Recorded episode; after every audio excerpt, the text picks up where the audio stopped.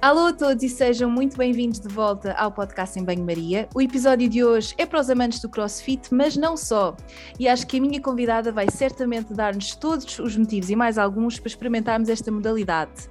Tenho comigo a Catarina Augusto, é com muito prazer que vos digo que é a segunda vez que a tenho no podcast, mas agora para falar da importância da nutrição no CrossFit e como é que o que comemos pode potenciar ou não a nossa capacidade de treino.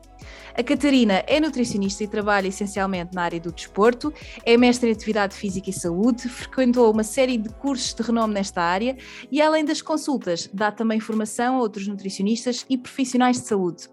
É também ela atleta com alguns recordes nacionais, adora viajar e, se bem me lembro, tem um talento especial para a gastronomia internacional. Olá, Catarina!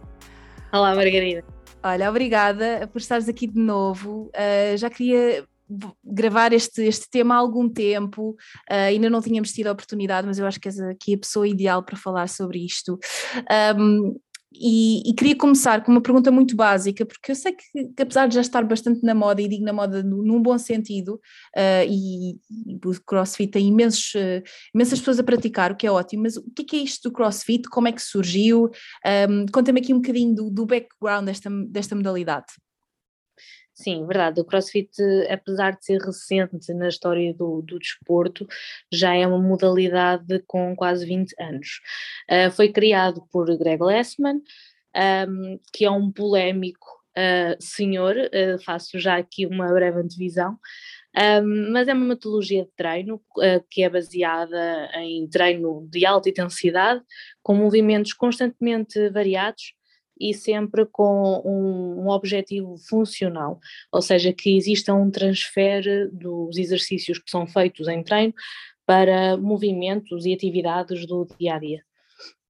E é uma modalidade, dá uma ideia bastante inclusiva, eh, porque eu lembro-me perfeitamente quando quando mudei para, para o Reino Unido, uma das minhas colegas de casa, a Bia, que, certamente vai ouvir este episódio, tenho a certeza absoluta, um, falava-me, eu dizia, eu, não, eu, não, eu nunca treinei com essa intensidade, uh, sinto que vou, uh, vou para lá e vou me sentir assim um bocadinho out of the place, e na realidade é uma modalidade para qualquer, enfim, Uh, mais novos, mais velhos, qualquer tipo de capacidade de treino, ou estou errada? Há, há algum requerimento específico ou, ou, qualquer pessoa pode praticar?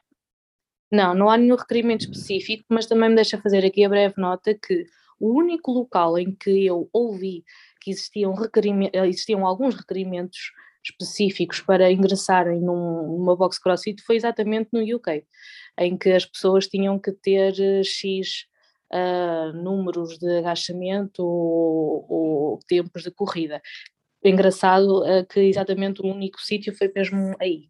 Mas em Portugal, aí pelo menos a realidade que eu tenho conhecimento, um, não existe qualquer tipo de limitação, qualquer pessoa pode uh, experimentar crossfit. Agora, se me perguntares, todas as pessoas fazem a mesma aula? Não. Uh, e, e, a maioria das boxes e as boxes que são bem programadas, e isto há sempre que deixar sublinhado, porque como em todos os desportos há bons e maus treinadores e, e programas de treino, mas nas boxes que têm uma boa estrutura ou um bom método, têm aulas de iniciação e essas aulas de iniciação são aulas que são muito mais focadas na qualidade do movimento, na técnica, no desenvolvimento de força base, do que no, na intensidade de treino. E isto é uma, uma prática já em bastantes boxes em Portugal, não em todas, mas já uma grande parte uh, tenta que uh, as pessoas, quando iniciam o CrossFit, uh, façam pelo menos X aulas, 20, 30 aulas uh, de iniciação, ou tenham pelo menos avaliações iniciais, antes de estarem completamente alocados e familiarizados com todos os movimentos. Mas seja como for, todos os movimentos CrossFit são perfeitamente adaptáveis à capacidade técnica e à força de cada um. É, é, é, interessante e, faz-me aqui pensar na minha próxima pergunta, porque eu sei que, da mesma forma, qualquer pessoa pode ingressar e experimentar e praticar, também podemos falar do CrossFit aqui mais numa vertente de competição. Eu sei que tu uh, também competes, não é? E, e sempre que trago aqui a, a, o tema do desporto, gosto de falar desta diferença entre aquilo que é o atleta recreativo e aquele atleta que efetivamente compete e que uh, está ali num nível um, mais avançado. Isto, será que isto se aplica de facto ao crossfit? Ou seja, nós temos aqui aquilo que é um atleta recreativo, porque isto depois obviamente tem um impacto naquilo que é, uh, naquilo que são as recomendações nutricionais, não é? Uh, dependendo muito da carga que tu fazes e do, de, da forma como vês esta modalidade, depois tem um impacto diferente no, no plano, certo? Qual é que é aqui a diferença entre, entre o atleta recreativo e, e o atleta noutro nível, como por exemplo tu estás, certamente? Ou eu estava, eu agora já não me considero uma, uma atleta na realidade, há que, há que também frisar isso. Mas sim, uh, este foi o tema também da minha tese, uh, exatamente por lidar em consulta com esta realidade, que é ter pessoas em consulta a dizer que participam em competições crossfit. E a verdade é que existem tantas competições crossfit e uh, a inclusividade destas mesmas competições é tão grande que faz com que muitas pessoas achem que são atletas, um, mas na verdade nem sempre o são. Se falarmos pela definição de atleta pelo nível competitivo, a competição a nível nacional ou internacional, ou por exemplo o top 10 nacional, um, ou por exemplo fazer eh, pela experiência de tempo a praticar crossfit.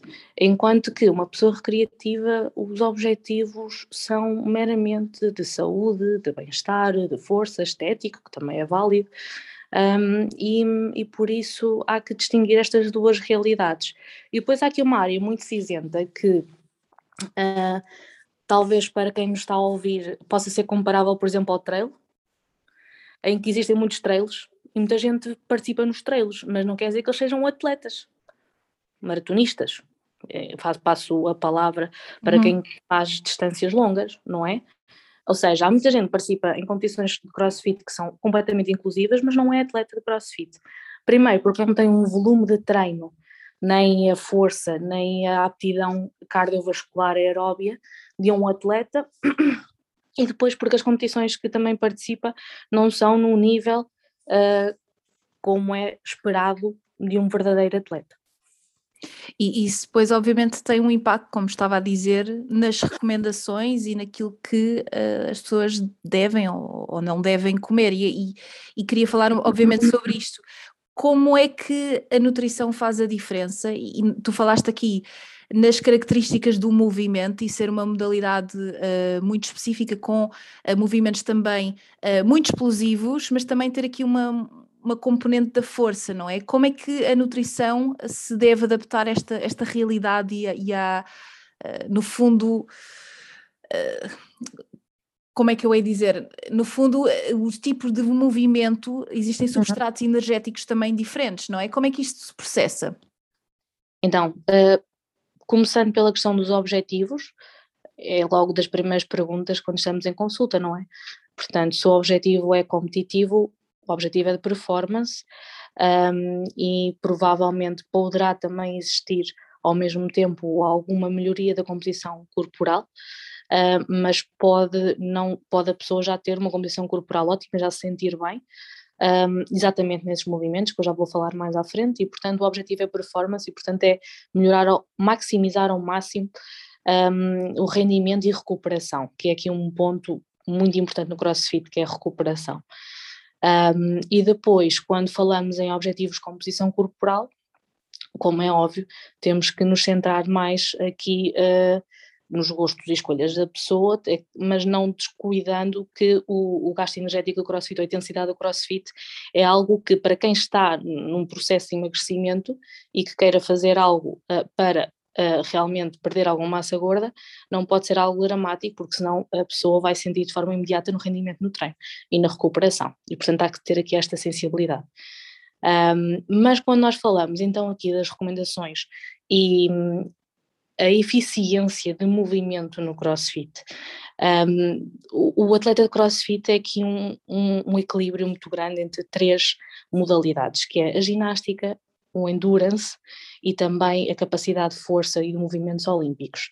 Ou seja, o atleta, uh, o melhor atleta de crossfit é aquele que consegue equilibrar uh, estas três modalidades, ou seja, consegue fazer bem, por exemplo, pull-ups, elevações, uh, andar em pino, Uh, consegue fazer bons uh, movimentos olímpicos, estamos a falar de snatch, clean and jerk, estamos a falar de agachamentos pesados, deadlifts pesados, mas também tem que saber correr e tem que correr com, com, com bastante eficiência para que quando faz a transição para outro movimento que pode acontecer, o atleta estar a correr e a seguir ter que se pendurar na estrutura e fazer não, sei quantas pull-ups e depois ter que ir fazer algo com uma barra pesada.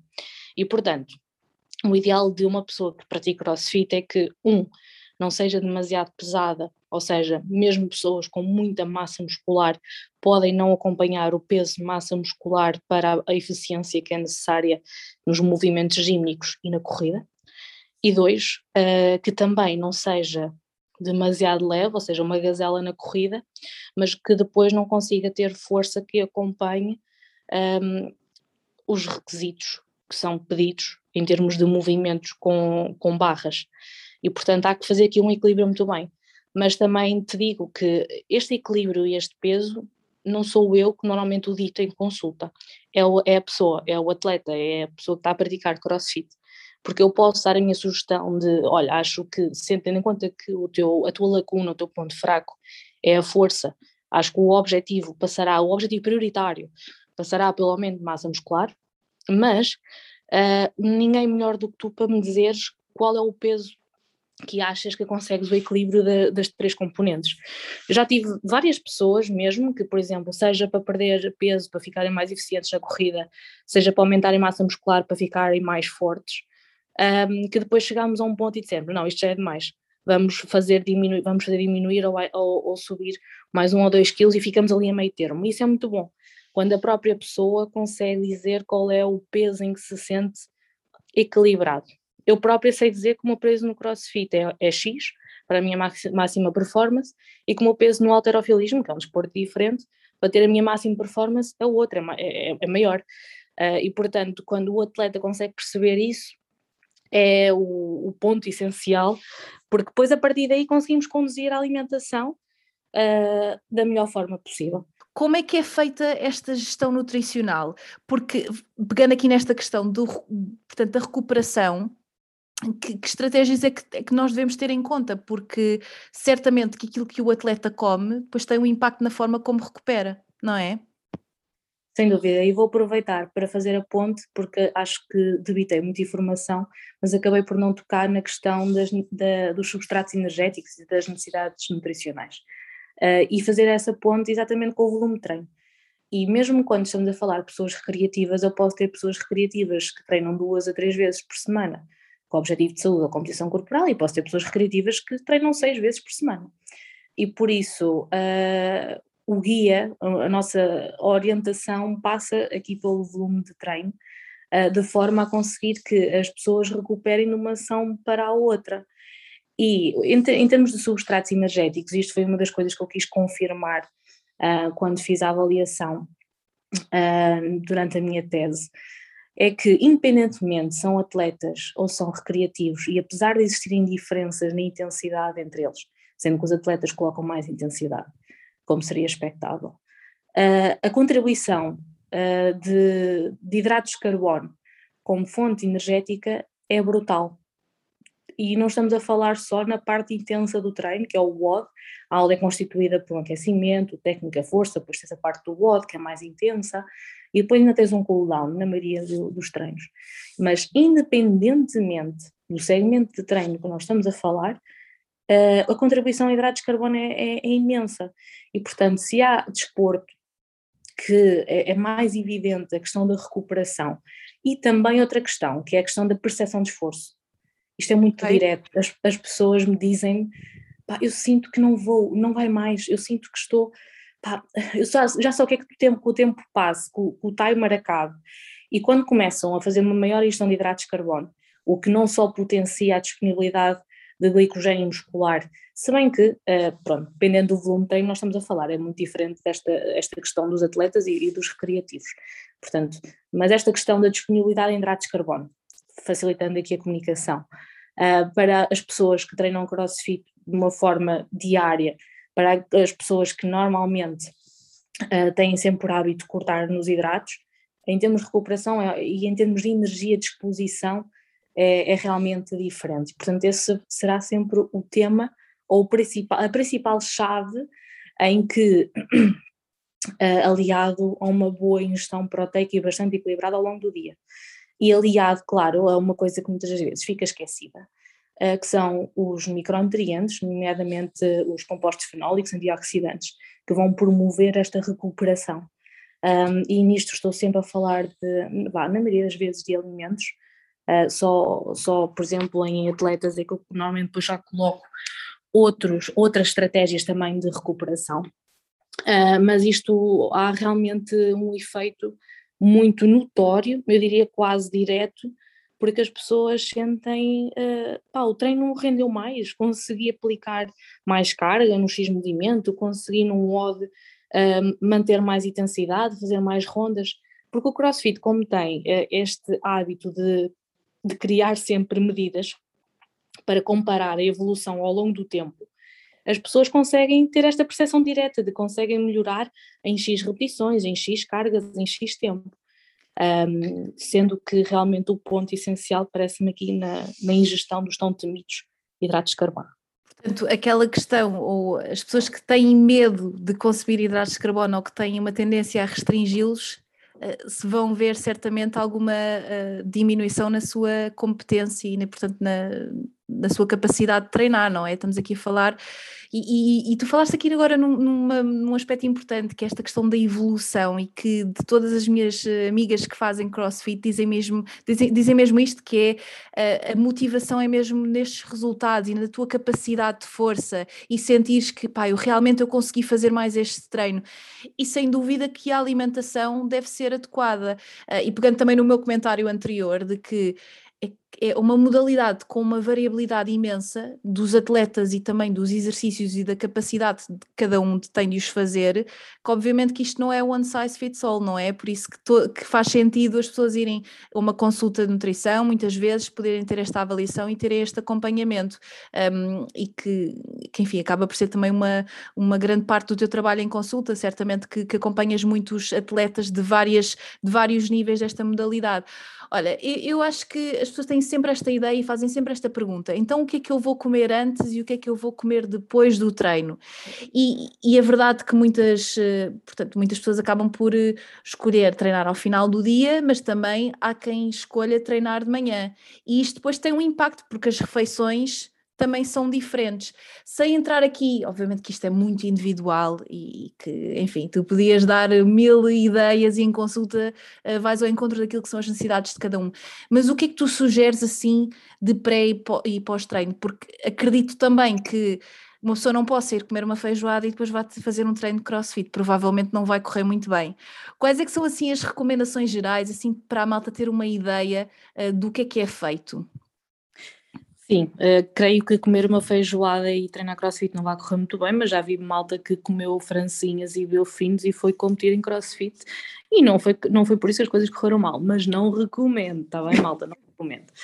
Mas deixa-me começar por dizer que eu acho que, na maioria das vezes, e não estou a falar apenas de atletas praticantes de crossfit, a refeição pré e pós-treino é sobrevalorizada.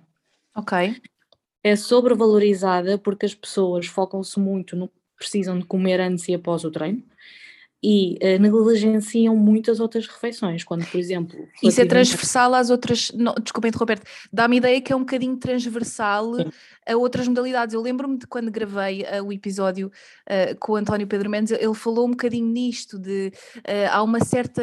é quase um, um, slogan, o que comer antes e após o treino, e, e depois é esquece do resto, não é? Quando tudo o resto também tem um impacto importante, não é? Sim. Até porque, por exemplo, falando aqui da ingestão proteica, quando nós sabemos que ela tem que ser o máximo equilibrada ao longo do dia e depois a maioria das pessoas só se focam no após-treino.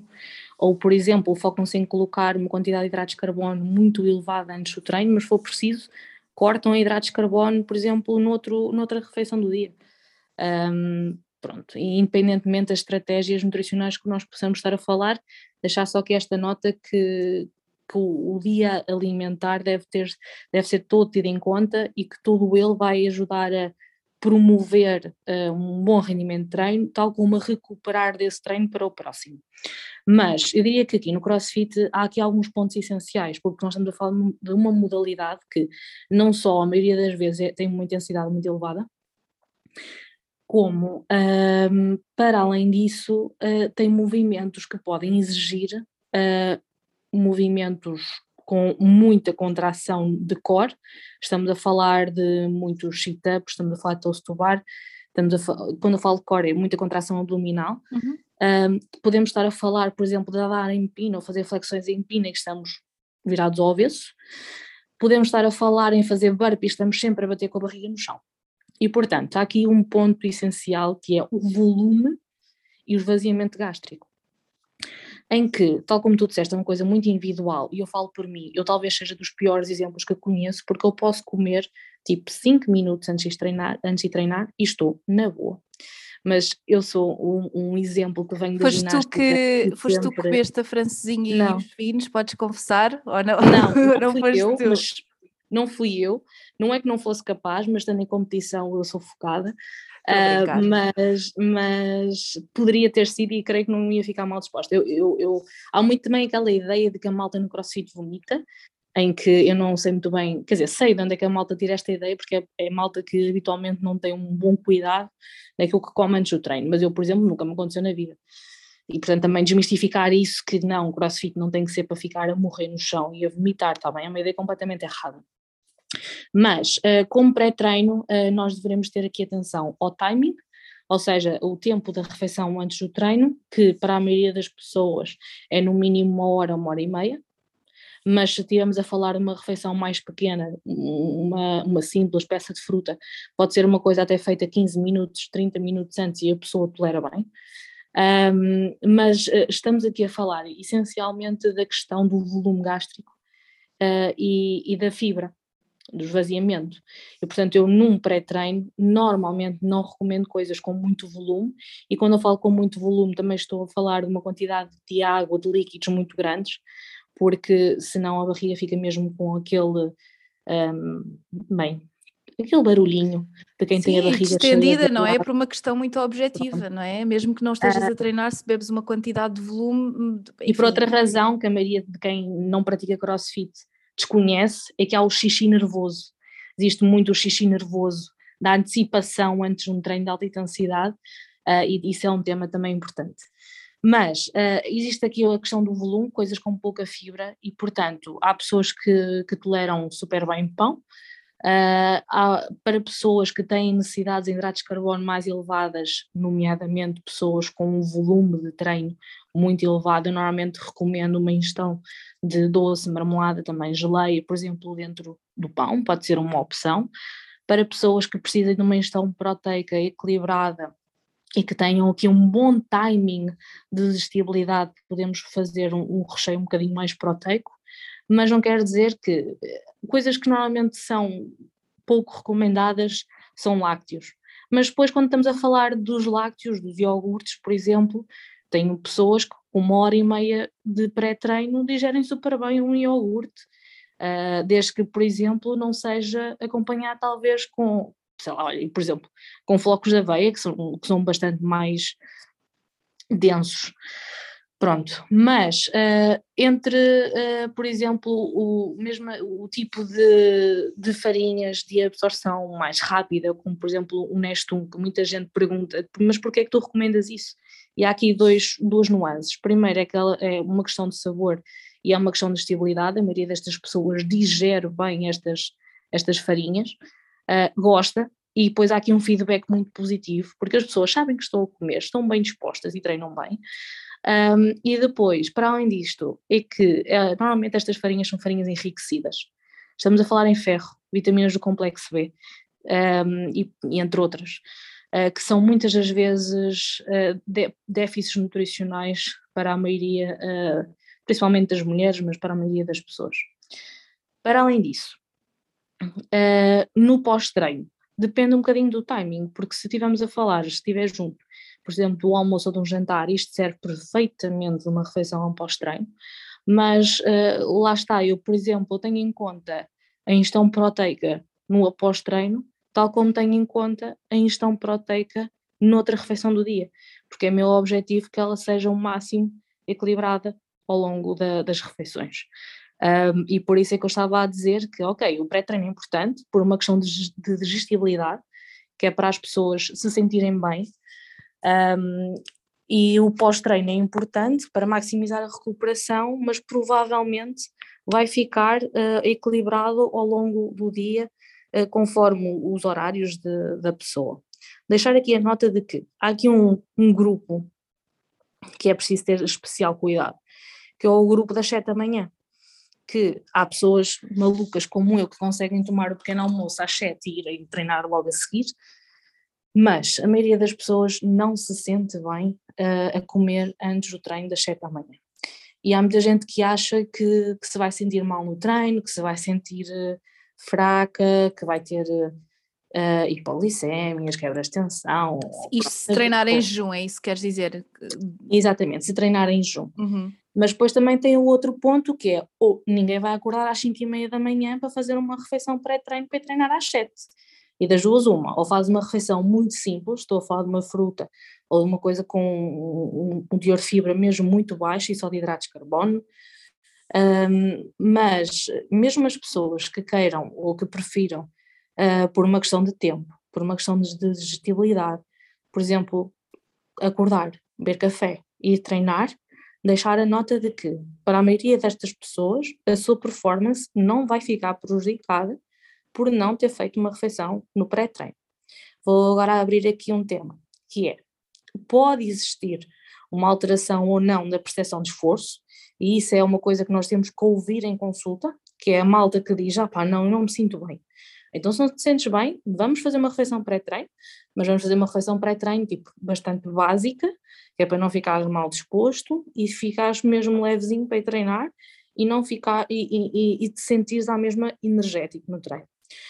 Mas a maioria das pessoas sente-se cheia porque acaba de acordar e, e acordar muito cedo, e por isso, em termos de disponibilidade energética, e falando mais especificamente, as nossas reservas de, de glicogênio hepático não estão completamente esgotadas no período noturno, e também uma ação de treinos crossfit de uma hora também não irá esgotar uh, as nossas reservas de glicogênio muscular também. Portanto, não isto a falar de aulas, não estou a falar de um atleta. Claro. Porque um atleta às vezes pode ter sessões de treino uma hora e meia contínuas. E tem que ter um planeamento diferente. Elevada. Exatamente, eu estou a falar para pessoas praticantes crossfit, não para atletas. Um, e por isso, uh, em princípio, a performance não vai ficar prejudicada. Para as pessoas que sintam pela percepção de esforço que o treino está mais pesado, mais difícil, então aí nós comemos, mas comemos uma coisa mais simples. Uh, às vezes uma simples peça de fruta, uma banana ou umas papas Nestum básicas, uma coisa só mesmo para dar ali uma pequena energiazinha, papas Nestum falo, também papas eventualmente de aveia, que se deixa que não tenha aqui nenhuma introdução de um lácteo, e que a pessoa assim as digira bem. Claro, e, e, pegando naquilo que estávamos a falar há pouco, uh, neste caso para algumas pessoas não é execuível fazer um pré-treino, mas daí a importância também nos focarmos no resto do dia, que no fundo também contribui para uma performance, enfim, que contribui aqui para que a pessoa também tenha energia, isto é, eh, não, não podendo fazer um pré-treino pela questão prática, ter a certeza que o dia alimentar também vai ao encontro das necessidades daquela pessoa e que também permite esta mesma recuperação. Um, e olha, uh, e outra coisa que eu também acho interessante e que costumo ver muitas vezes em comentário, não tanto em consulta, que acaba por não ser a minha área, uh, mas mesmo na parte do pós-treino, e saindo aqui da, da malta das 7 da manhã e que treina depois ao final do dia, uh, tu disseste uma, uma coisa muito importante que é, às vezes saem do treino e a seguir vão jantar, portanto, essa refeição pode ser um ótimo pós-treino, mas às vezes a malta tem aquela ideia de que uh, tem de fazer um pós-treino, tem de fazer um, um, shake proteico ou tem de fazer qualquer coisa logo a seguir. Um, isto de facto alguma evidência? É necessário esta mesma refeição logo a seguir? Ou, ou este jantar é eu queria que tu deixasses aqui, descansasses a malta que vai a correr, tem de ir a correr comer, a beber o meu, o meu milkshake ou, ou o meu, um, meu suplemento proteico. Eh, e que na realidade não tem de ser sempre assim, não é? Às vezes o, o, jantar equilibrado com aquilo que a pessoa eventualmente precisa é o suficiente do que andar aqui um, com estas refeições. Ou estou errada? Diz-me. Não, não estás errada uh, e, e lá está. Eh, eu acho que, eu confesso que em consulta cada vez mais tenho este, esta questão da janela anabólica, do temos que consumir logo um proteína após o treino. Portanto, acho que é uma ideia que felizmente, acho eu, acredito eu, pelo menos na, no, na minha realidade, já está a ficar ultrapassada. Aquilo que nós sabemos é que, em termos de, de resposta da sinalização proteica, da síntese proteica muscular, ela, pelo menos em adultos saudáveis, pode existir, é claro, de uma forma mais marcada nas horas consequentes ao treino, mas pode existir até 24 horas uh, e podendo até, uh, vá, se ficar até um bocadinho mais alongada, existindo alguns trabalhos até mostrarem que eventualmente até um bocadinho mais. Mas Uh, há aqui um ponto importante, e daí que eu falo nestas 24 horas e no dia alimentar, que é todo importante, porque nós focamos muito neste pós-treino, mas se for preciso, depois as 12, 20 horas seguintes, têm refeições muito baixas em termos proteicos. E quando nós estamos a falar de um jantar com, com carne ou peixe, a maioria das pessoas já tem uma, já ingere uma boa quantidade de carne ou peixe que, que lhe confere uma boa quantidade de proteína, macronutriente. Uh, mesmo que a velocidade e a absorção, se quisermos ir com, com um bocadinho mais de rigor, uh, não seja tão rápida, mas depois tem outras vantagens de micronutrientes uh, a melhorarem este perfil de absorção. por isso, há aqui, às vezes, o Keep It Simple um, é realmente o mais indicado. E eu vejo que há muitas pessoas que querem complicar muito a nutrição, e com, principalmente a nutrição no desporto, tentando aplicar aqui alguns algumas estratégias nutricionais, e não estou a falar disto, já estou a alongar-me aqui para outra área, mas também é aplicável nisto, ou seja, é claro que o, o pós-treino é mesmo muito importante, uh, mas se jantares bem, esse provavelmente é o teu pós-treino, se calhar eu preocuparia-me mais com a tua refeição pré-treino, ou melhor, preocuparia-me mais com a refeição proteica que tens a meio da tua tarde, entre a hora do almoço e a tua hora do jantar, porque uh, a ingestão proteica idealmente deve ser fracionada entre cada 3 a 5 horas. E por isso, se tens ali um, uma janela que é entre o almoço e o jantar e não tens ingestão proteica nenhuma, mas depois tens dois bolos gigantes uh, de proteína, isso provavelmente em termos de efeito poderá não ser tão positivo. Apesar de o ponto mais importante será sempre a ingestão proteica total. Mas se é para sermos uh, rigorosos e, e tentarmos ser minuciosos e, e, tentar promover o melhor possível, vamos tentar equilibrar isto. E, e olha, tu falaste aqui numa coisa que é a malta com, complica um bocadinho uh, e, às vezes, enfim, não sei até que ponto, vou, vou aqui assumir que às vezes entram em algum tipo de conversas e mitos, porque se nós pensarmos bem, o CrossFit é uma modalidade que hoje em dia está a receber cada vez mais praticantes, e ainda bem, não é? Uh, tendo as características que tu falaste, e eu ainda não experimentei, e já te vou contar aqui os meus, os meus receios, se calhar, quando tu, eu nem sequer consigo fazer uh, uma, uma, simples flexão, eu sou daquelas que, pá, não dá, estás a ver? Se calhar tenho mesmo de ir para o crossfit. Ainda. Ainda. Ainda não dá. Estou a brincar, mas hum, não estou a brincar, estou a falar sério, não consigo mesmo. mas, mas acho que não é de todo um motivo para, para não praticar, obviamente. Mas tendo tanta gente a querer praticar esta modalidade, que também certamente terá interesse naquilo que deve comer ou que não deve comer, às vezes muita informação é demasiado ruído. E faz-me aqui pensar, esta não é uma área assim mais. Um, onde existem mais mitos, uh, onde as pessoas uh, vão buscar determinadas, vou utilizar aqui a expressão, espero que não me levem a mal, manias uh, do pré, do pós-treino, do que devem e do que não devem comer, da dieta X e Y. O que é que tu vês mais na tua prática clínica um, e quais é que são estes mitos que as pessoas devem mesmo deixar de lado? Deixa-me começar por dizer que um, o CrossFit, na verdade, neste momento está numa fase descendente, já não está a crescer. Okay.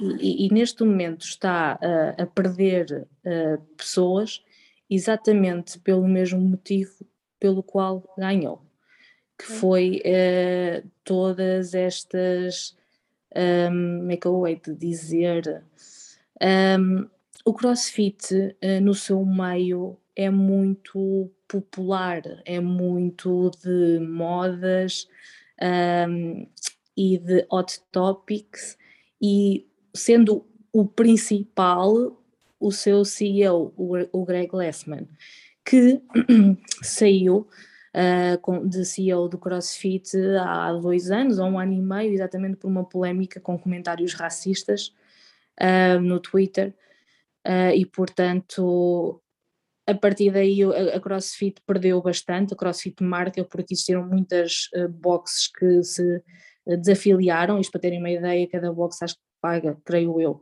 mais de 3 mil euros anos só para ter o nome CrossFit, e por isso é que existem muitas boxes que não têm nome CrossFit e têm Cross Training, X. Uh, mas isto para dizer que o CrossFit está a perder popularidade uh, exatamente porque aquilo que o tornou popular foi estas uh, fed diets também, porque a CrossFit no início e, e no, no livro do nível 1 de CrossFit está uh, explicado como fazer a dieta paleolítica e a dieta zone.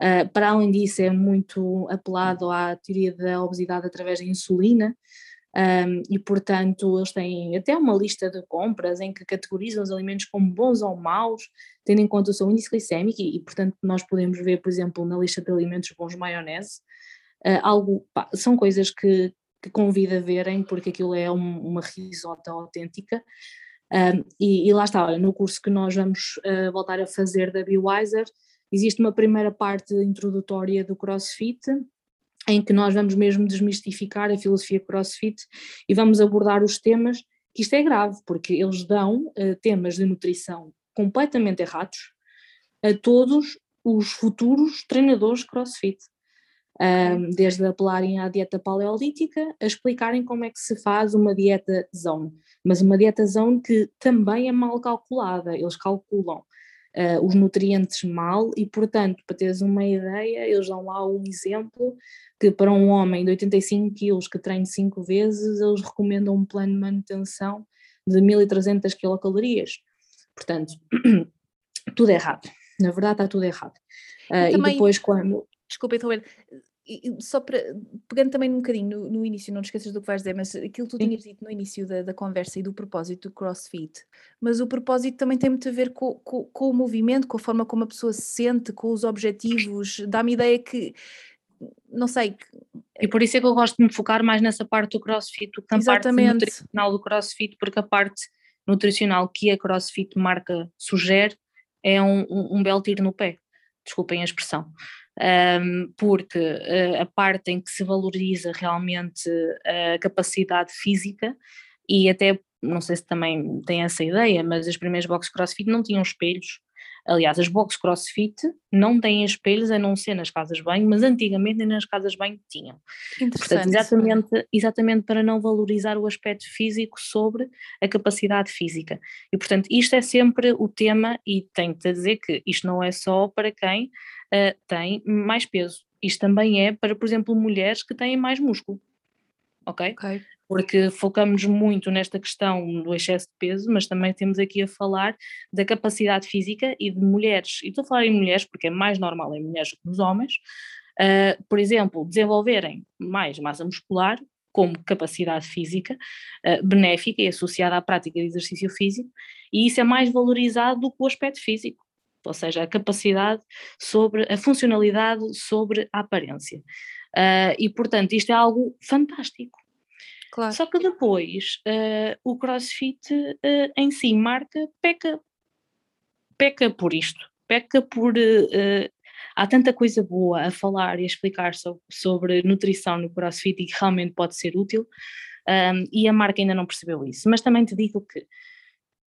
Ah, pá, acho que talvez seja uma questão de tempo ou até a marca reformular isto, porque não há nenhum atleta eh, nos inícios, nos primórdios, podiam existir um ou dois atletas, ah, não sei o que, sou Paulo. Hoje em dia não vês ninguém. Tu vês os Instagrams, as principais atletas, só vês tipo o pessoal nos games a comer, a comer donuts, a comer gomas, uh, e portanto percebes uh, que apesar da marca tentar transmitir essa ideia, essa não é a realidade, não é, não é a nossa realidade, dos praticantes, eh, porque, eh, pronto, a menos que uma pessoa realmente seja muito vinculada ao paleo, eh, mas também não é a realidade de quem é realmente um atleta, porque depois o combustível falha. Claro, e claro. a performance. Não sei se eu respondi àquilo que tu querias. Sim, sem dúvida.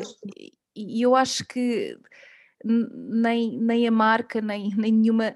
Enfim, eu acho que mesmo nós profissionais de saúde não estamos imunes àquilo que é o culto da dieta e com esta ideia que tem sempre ter um propósito de diminuição do corpo. Tu falaste aqui, eh, no caso das mulheres, que temos. Isto daria para uma outra conversa, não é? Mas que às vezes um padrão de beleza de termos menos volume, menos músculo, uh, e quando na realidade, para não é, não é taxativo, não é? Mas para, para, podermos ter aquela força e podermos ter aquele rendimento, é precisamente o contrário, não é? Temos de efetivamente ter aqui um bom aporte de massa muscular e isso às vezes traduz em volume.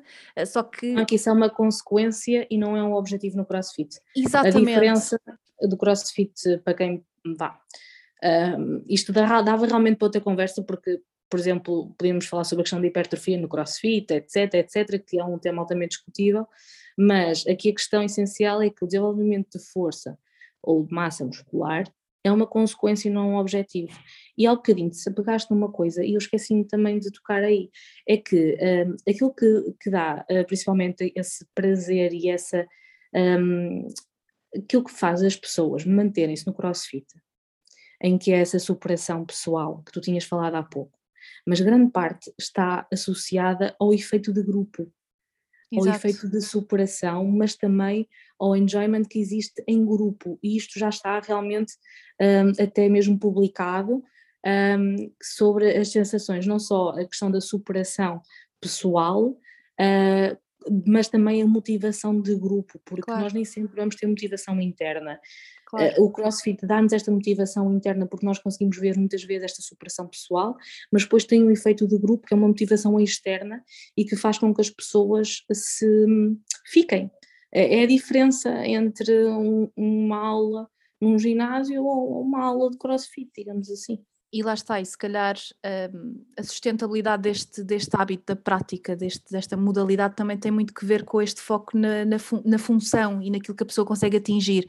Se bem que, e digo assim um bocadinho um, não a título provocatório, mas tu falaste no início da tua conversa, que, que nesta conversa, que tens atletas e, portanto, tens, tens pessoas na tua, consulta que procuram um bocadinho com este, com esta função, com este objetivo de, de, do rendimento, da força, da forma como se sentem, e depois tens pessoas que procuram com um motivo estético, que não é alvo de julgamento, acho que todos nós temos as nossas motivações para, para, para procurar a consulta, uh, etc., e para, para, praticar determinadas modalidades, mas também faz aqui pensar, não é? Que, que acaba por ir muito, quando o foco é o estético, também vai um bocadinho contra aquilo que é a gênese do crossfit quando, quando, quando surgiu, não é? se bem que assim, nós não podemos sempre controlar uh, uh, como as coisas depois vão surgindo e como se vão modificando e, e tudo mais. E nós falámos no último episódio que nós que gravámos juntas eh, sobre a menorreia, e claro que falamos aqui um bocadinho nas mulheres por questões óbvias, mas os homens também terão certamente consequências, e falámos uh, no episódio, e quem nos está a ouvir, tem, se ainda não ouviram esse mesmo episódio, têm de ir.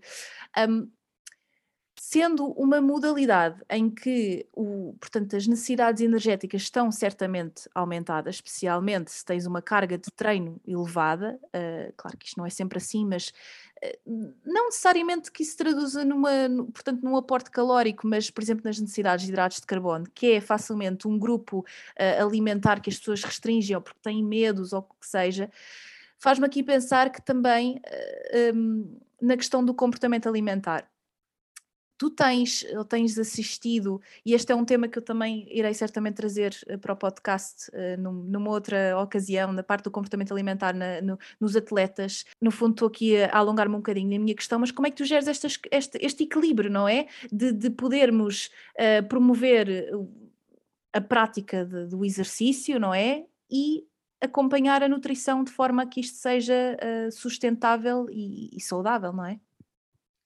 De uma forma relativamente simples, que não é nada simples. Passo a expressão. Então. Não é por teres objetivos quantitativos nem mente, quando falas em performance, que não possas deixar de ter como prioridade objetivos qualitativos. Uhum. Portanto, depende sempre do, do objetivo de cada pessoa, mas uh, isto para dizer que tu podes ter como objetivo perder alguma massa gorda, mas por uma questão de comportamento alimentar, a prioridade é ser objetivos qualitativos uhum. e, portanto, melhorares a tua alimentação qualitativamente mais do que quantitativamente. Apesar de. A minha questão é como é que um, como, como, é que, consegues às vezes, isso? porque nós, uhum. nós profissionais temos essa, pronto, tens essa consciência, mas que porque às vezes as pessoas acabam por se focar muito nos números. Uhum. Eu acho que aqui uh, as coisas normalmente se resolvem com mais uma vez a chave mestra, que é os hidratos de carbono. Uhum. Porque uh, nós também sabemos, e, e fazendo aqui a, a, ponte uma vez mais com a amenorreia e com alguns uh, algumas das consequências da baixa disponibilidade energética, mais do que aqui a, a, privação energética, os hidratos de carbono parecem ter aqui um papel muito importante. Uhum. Uh, e quando nós conseguimos aliar aqui ou melhorar esta relação com a ingestão de hidratos de carbono, um, seja diariamente, seja socialmente, um, provavelmente também vamos conseguir melhorar o resto. E deixa-me também dizer uma coisa: não é assim tão pouco frequente, por exemplo, alguém chegar à consulta com uma ingestão de hidratos de carbono mesmo muito baixa, seja por uma questão de perturbação de comportamento alimentar, seja por uma questão de emagrecimento. Um, e eu normalmente sugiro baby steps, ou seja, de consulta a consulta vamos melhorando pequenas coisas.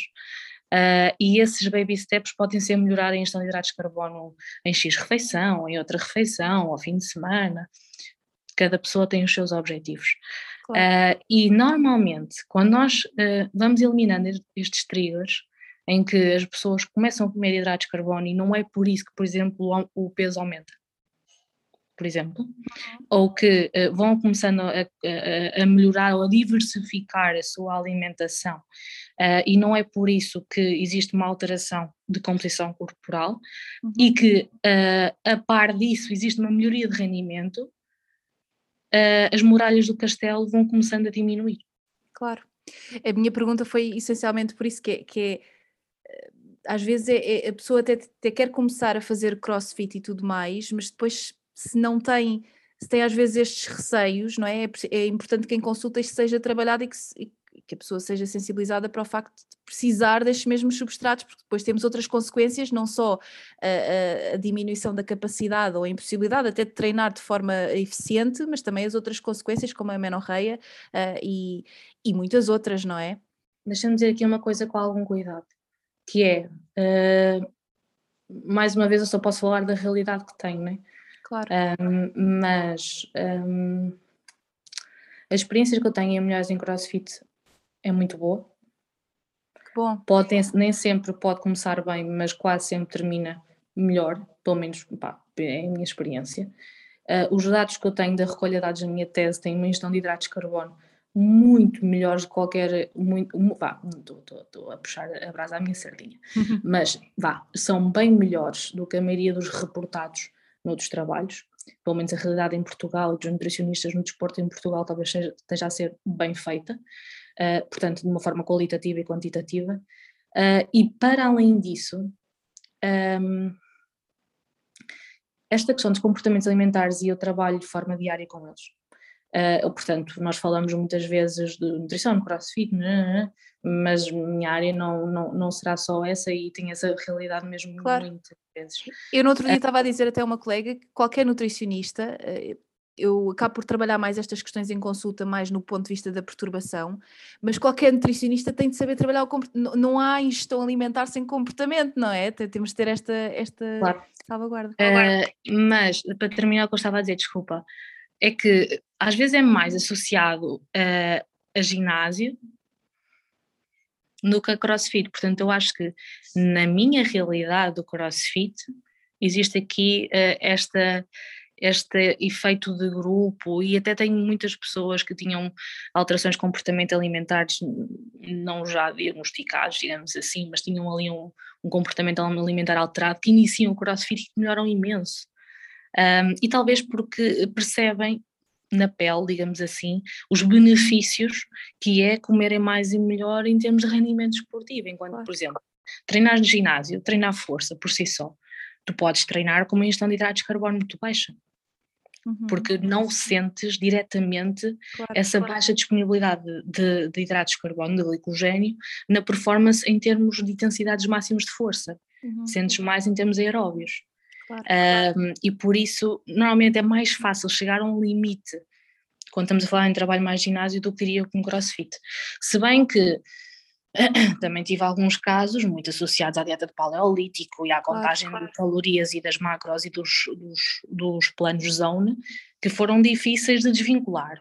Claro, um, mas a maioria das vezes, exatamente por causa deste efeito de grupo, da valorização da função do corpo sobre a aparência. Exatamente, uh, era isso que eu ia dizer, que, que se calhar esse, esse, elemento também é, é, é, diferenciador para outras modalidades e se calhar uh, em comparação, por exemplo, um treino normal de ginásio, uh, quer dizer, haver aqui este, este espírito e este, esta superação que, que ultrapassa muitas vezes a estética e, que, e que, que, não significa, e voltando àquilo que estávamos a dizer, não se traduz necessariamente numa diminuição de volume, às vezes até um aumento de volume porque há aqui uma massa muscular, estou aqui a falar de uma forma muito, muito simplificada, atenção, mas que há aqui um, um foco no, tanto no rendimento e naquilo que a pessoa consegue fazer e na forma como se sente, eu acho que é, que é, que é super positivo. Não eu acho tirando... que lá está, os hidratos, desculpa, os hidratos de carbono aqui, oh, as pessoas sentem realmente em sentem realmente claro. em treino tentem o, corte uh, quando cortam uh, e tal como sentem, se sentem melhor e mais energéticos quando treinam e, e, quando ingerem mais. Por isso, eu normalmente estes baby steps que convido a fazer têm bons resultados, ou seja, vamos tentar ganhando a confiança de ambas as partes, mas normalmente resulta bem porque as pessoas sentem mesmo isso. Depois o que é engraçado é que as pessoas comem mais, sentem-se melhor, se for preciso, treinam mais e conseguem atingir mais os seus objetivos, porque quando estão tão fatigadas por uma baixa ingestão calórica e, em especial, de hidratos de carbono, que não conseguem recuperar bem, que não conseguem pôr intensidade em treino, depois não conseguem, se calhar, nem atingir os objetivos em treino, depois sentem-se, lá está, frustradas, um, nem conseguem depois acumular tantas sessões de treino semanalmente. E depois, quando melhoram a ingestão um, nutricional, tudo o resto tem tendência também a melhorar. Isto, uhum. claro, para além da questão do bem-estar emocional que, que está Sem associado dúvida. à prática desportiva, não é? Sem dúvida. Olha, Catarina, a minha última questão. Um, eu estava aqui a dizer, e tenho falado ao longo da conversa sem, sem querer virar aqui as coisas para mim, mas um dos motivos pelos quais às vezes tenho receio é também por essa comparação idiota, ou esta coisa de, bem, eles vão estar todos a fazer aqueles movimentos todos explosivos e eu não consigo fazer um dos exercícios, mas, mas que tu já disseste, e obviamente eu estou aqui um bocadinho, sabes, a arranjar desculpas às vezes para não fazer exercício físico, que, que é uma coisa que, que eu certamente vou, vou ultrapassando nas minhas questões. Um, mas que há imensos motivos para a malta praticar crossfit e eu lembro-me perfeitamente das minhas amigas um, de me dizerem que, eh, e acho engraçado que muitas levam a mãe, levam o pai, uh, vão, enfim, que, que, vai a família toda e que é uma coisa mesmo inclusiva, que, que é assim uma, um, às vezes até um espírito de família, dá-me ideia. Mas tu vais-me dizer melhor quais é que são assim os principais motivos para irmos praticar crossfit, assim para terminar em grande. Olha, uh, disseste, falaste em família e vou dar exemplo exatamente da, da minha mãe e da minha irmã, que são dois casos completamente diferentes, que é a minha irmã começou a treinar crossfit com, com uma amiga minha e deixa-me dizer que ela é uma ótima PT, principalmente para preparação e recuperação de parto, que é um tema importantíssimo. Vou ah, deixar uh, os contactos termos, na, na, nas notas do episódio. Em, em, seja em termos de em termos nutricionais como em termos de treino. Portanto, a minha irmã começou a treinar crossfit com a Karina Simões no pós-parto. Teve uma recuperação pós-parto brutal. E como devem imaginar, a minha irmã não andava a fazer burpees, uh, acho eu, mas não me parece que andasse a fazer burpees nem coisas com cargas nesta fase. E outro exemplo, uh, a minha mãe começou a fazer crossfit recentemente uh, e eu no dia de Natal nós fomos treinar juntas. Uh, e por isso esta ideia de a minha mãe também não sabe fazer flexões, uh, tomara que um dia saiba, e vai saber. Uh, mas ela neste momento faz flexões com os joelhos apoiados no chão e faz adaptações. Eu, por exemplo, fazia pull-ups e ela fazia puxadas nas argolas. Eu fazia saltos para a caixa e a minha mãe fazia, subia para a caixa ah, como se fosse uma escada. Ok? Uh, portanto, havia coisas que eu fazia com X carga e a minha mãe fazia só com uma barra de 10 quilos. E, portanto, esta ideia de que nós temos que ter um, um certo nível de fitness para iniciar crossfit é uma ideia completamente errada. Uh, e só estamos, ah, não, não estou a falar de ti em específico, estou a dizer é que as pessoas realmente têm esta ideia de, ai não, tenho que me preparar, condicionar fisicamente para começar o crossfit. Não, nada disso. Uh, cada um vai começar com o seu nível e vai ter sua, os seus pontos fortes e as suas, as suas fraquezas e está lá para melhorar. Um, e, acima de tudo, é esta sensação de bem-estar E é esta sensação de evolução, porque eu acho que a maioria das pessoas não consegue sentir, um, seja em termos profissionais, seja em termos pessoais, conquistas diárias, semanais ou mensais, assim de uma forma tão frequente. Uhum. E eu acho que esta é a grande vantagem do CrossFit, principalmente numa fase inicial, que é a fase importantíssima para conseguires adquirir e consolidar um hábito, que é tu tens de uma forma muito frequente esta sensação de que eu já consigo fazer isto, eu não conseguia. A minha mãe ontem disse-me: Ó oh, Catarina, já consegui fazer agachamento com 55 quilos. A última vez que tinha feito, acho que só tinha feito com 40. Isto, a minha mãe está a treinar crossfit há uns meses. E, portanto, esta sensação de conquista pessoal é aquilo que motiva as pessoas a ficar e repetir. E, cada, e depois há outra coisa, desculpa, uh, é que cada treino é diferente e, portanto, não, uhum. não, inter, não fica. Não é sempre a mesma coisa, não é uma seca, não, não é? Hum. Sim, e ser diferente não quer dizer que não tenha uh, uma metodologia, um objetivo e uma programação. Claro. Porque podem ser conseguidos certos objetivos em termos de volume de treino e de intensidade de diferentes formas, né? Portanto, há uma base uh, na programação de treino, não é tipo escolher as coisas de uma forma completamente calhas. Uhum. Exatamente, porque as pessoas também acham isso, que é, ah, hoje uh, precisou-lhe pôr remo e wall balls e pino. Não, as coisas têm uma sequência lógica de treino, de, de prescrição de exercício. Pronto, isto para dizer que, primeiro esta sensação de conquista e, e depois a sensação de grupo. Peço desculpa dar o mesmo exemplo da minha mãe, mas a minha mãe vai sempre treinar às 7 da manhã com duas amigas dela. Portanto, estamos a falar de três senhoras entre os 50 e os 60 anos. Uau! Portanto, Sim. são três amigas que uh, vão ao CrossFit três vezes por semana de manhã, às 7 da manhã, às segundas, quartas e sextas, que têm este compromisso entre elas. Uh, e depois tem esta evolução que aos poucos e poucos, ou seja, a minha mãe não sabia fazer um agachamento, as amigas da minha mãe também não, mas elas estão a evoluir. Uh, e por isto esta ideia de. E, e depois também. Desculpa, estou-me a alongar muito. Mas esta ideia completamente errada que vem para as redes sociais, que é o crossfit é só cargas e é só competições. Não, malta, não é.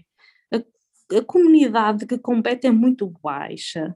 A maioria das pessoas, no box tem 150, 200 sócios, três ou quatro competem, só esses três ou quatro é que vocês veem fotos no feed Instagram e vídeos no Instagram, porque o resto da malta está lá para fazer aulas, não está lá para se autogravar. Olha, isso é muito, é muito interessante o que estás a dizer e, e não quer dizer que isso não seja motivação. Claro, que, que pode servir motivação um, e é válido. É cada válido. um faz o que faz o que, que acha que por bem, não é?